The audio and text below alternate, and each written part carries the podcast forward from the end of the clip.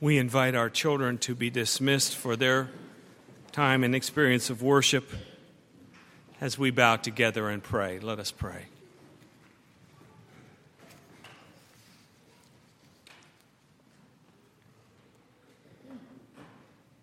Having begun the Lenten journey, O Lord, may the wonders and mystery of your cross break new light and allow us to see your way anew. May these services of worship leading to Easter strengthen our call to be your followers and inform us ever more of the great gifts that are ours, if only we would step into them. Through Christ we pray. Amen.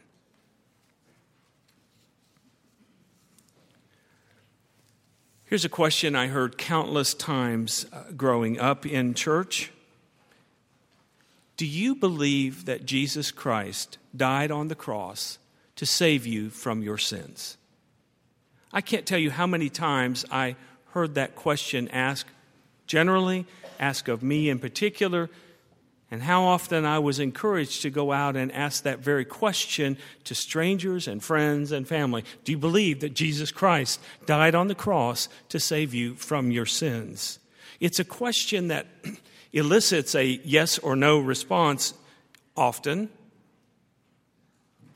But there are times when one hesitates, not because of disbelief but rather because one wants to clarify really what the question is asking. For example, what do you mean by the word believe? A minister was talking to another man, said, asked him one day, Do you believe in infant baptism? The man answered, Believe in it? I've seen somebody do it. So, what does it mean to believe? And what does it say about God and us that would require Jesus to die on the cross? How does Jesus dying on the cross even affect my sins? How does it save me from my sins? These are questions that we might put under the category the why of the cross. Frankly, some people find these kinds of questions tiresome, even irksome and perhaps even offensive. Some people are content with the answer that they have and the question as it's asked just at face value. Do you believe it? Yes, I believe it. Sort of like the person who is perfectly okay plugging a light into a, a, socket in the wall without ever understanding how electricity works. I'm one of those. I just do it, I don't question it. Maybe that's the way you are about your own faith. Other people have a singular understanding of faith. It's usually the substitutionary theory of atonement that they're happy with and feel defensive about, so that asking why about the cross feels to them a kind of threat or like someone's trying to equivocate around the issue of Jesus and our relationship to Him. Then there are those who worry, frankly, that if we examine the question of the why of the cross too closely, if we take apart the cross too much, that like Humpty Dumpty, it will never really go back together again. Why ask why, they say? We're not the first ones to wonder, and ask why. Two chapters after our reading for today, Luke tells us the story of the two men on the road to Emmaus. Presumably, they were followers of Jesus, and now they're baffled because he's been crucified on a cross.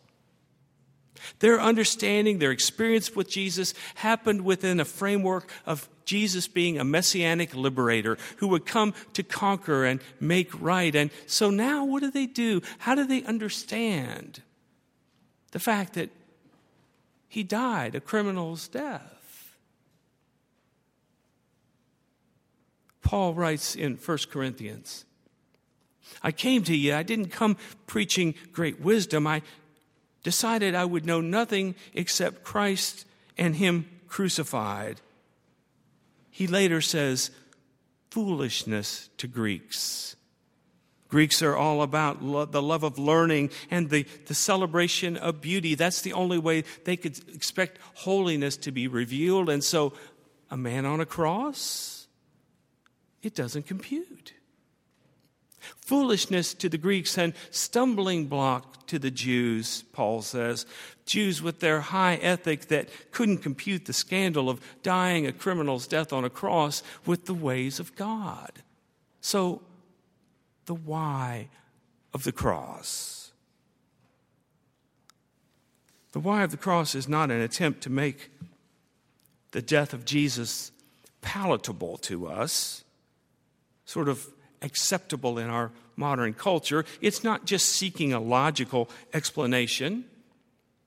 The why of the cross isn't trying to find fault with other views of the cross or to argue over our understandings of the cross. It's not designed to replace one Bible image with another or to replace any, all the Bible images with newer ones.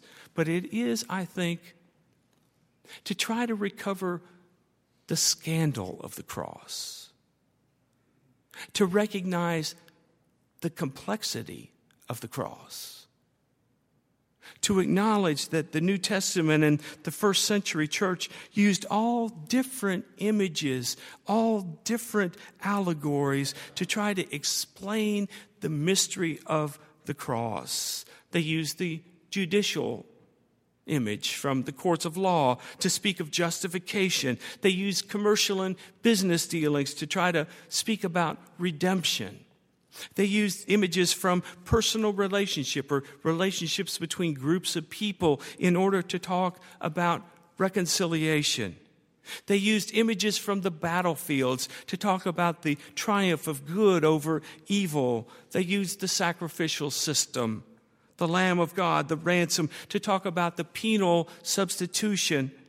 They use a, the substitution, uh, having a worthy substitute, to talk about the sacrificial system. They use this image of new birth and new creation to talk about this new era that Jesus' death and resurrection ushered in. And they used the notion of mentoring or teaching or example to say that even as Christ died on a cross, so you and I take up our cross to follow him. It's so important for us to understand that each one of these responses to the why of the gospel and the why of the cross is an allegory. An allegory, a human comparison to try to convey that sacred and mystical reality that we believe and we've experienced has happened in the cross of Jesus. They speak to the why, but they are not, none of them fully contain the why. Which is why I think we need more than one understanding, more than one allegory, more than one picture of the cross of Jesus so that we can understand it in its beauty and in its complexity. That's why I, in particular, appreciate the story that C.S. Lewis wove together many years ago to try to understand the why of the cross. It's a children's story entitled The Lion, the Witch, and the Wardrobe. Many of, you have read it before. Some of you have even seen it in the movie theaters. So you'll know this familiar story of the four children Peter and Susie, Susan and Edmund and Lucy, who live in this English uh, professor's home, trying to play, trying to just entertain themselves. They find themselves one day playing hide and go seek when Lucy goes into this closet. It's a wardrobe. And for some reason, this wardrobe is the entrance into a whole other world. It is called the land of Narnia. It's close to this world, it's next to this world, but it's a different experience. And as she enters into this world, she recognizes that it's cold and it's dark. She meets a faun who has no power, who, who is just a, a servant in Narnia, but is kind to her and gracious to her, and in fact was supposed to turn her in to the queen of Narnia, but at the last minute decides not to do it. That Faun instead ter- tells little Lucy about this one who calls herself the Queen of Narnia. She's not the Queen. In fact, she's the White Witch, and she's the reason that here in Narnia now it is always winter and never spring, never Christmas. Lucy goes back into the regular world with her siblings, and the next one to come into the land of Narnia, really quite by accident, was Lucy's brother Edmund. Edmund sees the world differently. And so ha- perhaps it's no coincidence that the first one he encounters in the land of Narnia is not a faun or another benevolent animal, but it rather is the White Witch herself, who recognizes Edmund as a son of Adam and recognizes that he is one of those that she has to conquer, she has to kill in order for her to retain her dominance. And so she seduces Edmund with an enchanted candy called Turkish Delight, and he develops this insatiable appetite. It's a beautiful and vivid picture of being addicted to that which is most destructive to us. Lewis writes, Nothing spoils the taste for good, good and ordinary food as bad magical food. The queen, the white witch, promises that if Edmund will go and bring his siblings back, that she will make him a prince and that he will rule over his brother and two sisters, and he would like that very much. Plus, she says, you will have an endless supply of Turkish delight. And so, when the day comes when, in fact, all four children find themselves in the land of Narnia, the first thing Edmund does at his first opportunity is to sell out his brother and sisters and give them over to the queen. He tells the queen where they are, only to discover that she captures him and uses him, Edmund, as bait for the others. The only hope the only one who can make any difference in this situation is the great lion, the Christ figure whose name is Aslan. Aslan alone has the power to face this witch. Susan and Lucy have heard about this Aslan. Is he safe? They ask. A lion? Is, is, is he safe? Safe, they said. Oh, oh no, he's not safe but he is good. Aslan comes, and it's evident that Aslan is back in the land of Narnia. When Father Christmas arrives, Santa Claus, and offers gifts to all the children, and the winter begins to turn to spring, and things begin to thaw again. At last, they get to meet. And Aslan is both great and terrible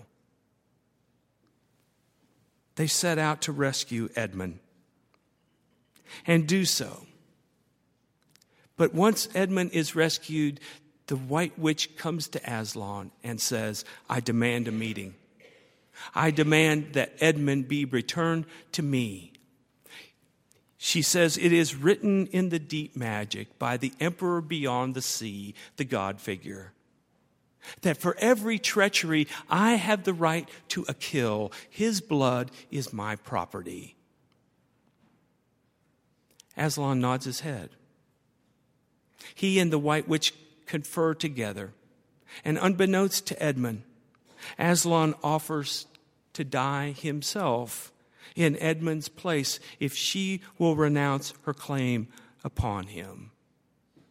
And so, after a sleepless night, the great lion walks to the stone table, the altar, and allows the minions of the white witch, who were deathly afraid of this lion who could wipe them out with one swoop of his giant paw, allows them to tie him up, to cut off his great mane, to muzzle his enormous jaws, and then to mock him.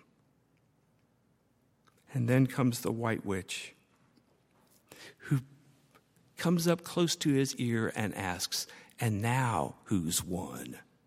You fool, you think by doing this you would save the humans? I will kill you so that the deep magic is appeased. But when you're dead, what will prevent me from killing the others? And then who will take him out of my hands? So, with this in your mind, despair and die. Susan and Lucy are hiding in the woods watching this scene, but they cannot bear as they can tell the knife is going to come down into Aslan, the great lion. After Aslan is killed, the witch and the minions rush out to find and destroy the children of Adam and Eve, Peter and Susan, and Edmund and Lucy. Susan and Lucy come out from the bushes when it's safe and approach the now dead body of this one that they have come to love, this great and not safe lion, Aslan. They wipe the blood off of him. They try to untie the many cords that are around him. They remove the muzzle from his face and they weep bitterly. They're waiting with Aslan, not knowing where to go or what to do. When the morning dawns and they hear this enormous crack, they rush back to the site where Aslan's body was, only to find it is gone and the stone altar has been cracked into. What is this? said Susan. Now they've taken his body. What does this mean? Is this more of the magic? And a loud voice from behind them says, Yes, it is more magic. And they turn to find that Aslan is alive again. His mane is full, his strength is back. Susan asks, What does this mean? Do you hear the why question? Aslan says it means that though the witch knew the deep magic, there is a deeper magic still which she does not know. She only knew back to the dawn of time. But if she'd have looked further back into the darkness before the time dawned, she would have read a different incantation that said, if there is a willing victim, who, is, who would be killed in the traitor's stead. The table would crack and death would start to work in reverse.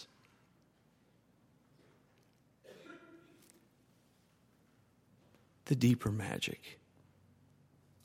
The deeper magic is the power of love.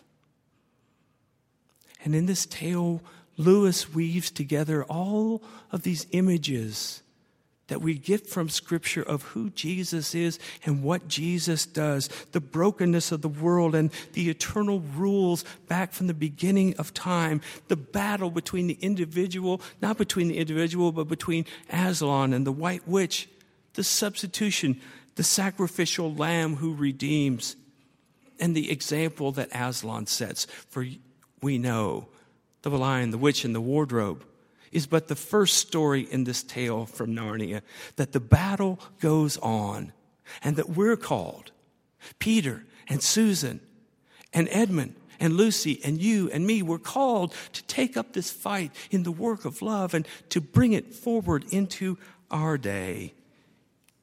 Each why of the cross, each image, each allegory that we get weaves together in concert, pointing to the deeper magic of God, as if to say, Jesus Christ dying on a cross saves us from our sins in so many ways.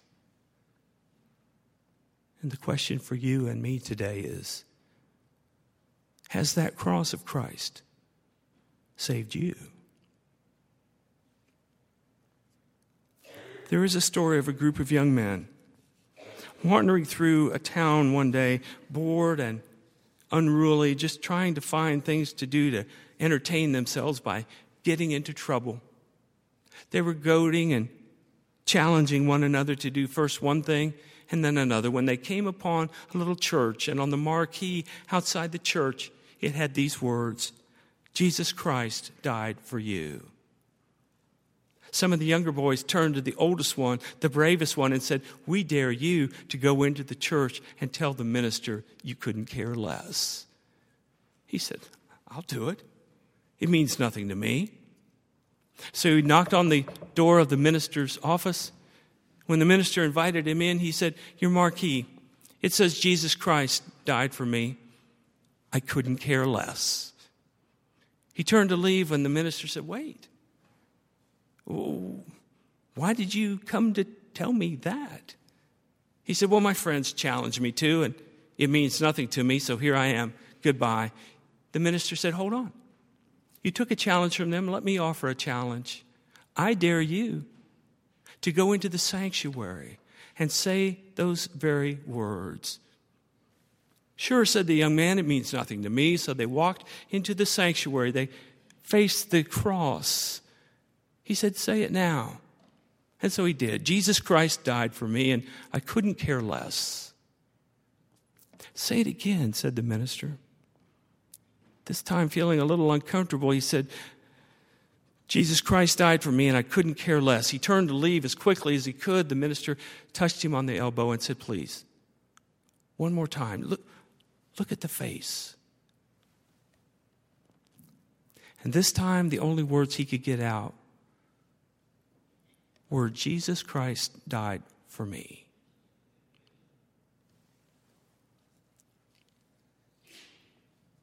Here's a young man coming under the enchantment of a deeper magic. Glory to God. Let's pray together.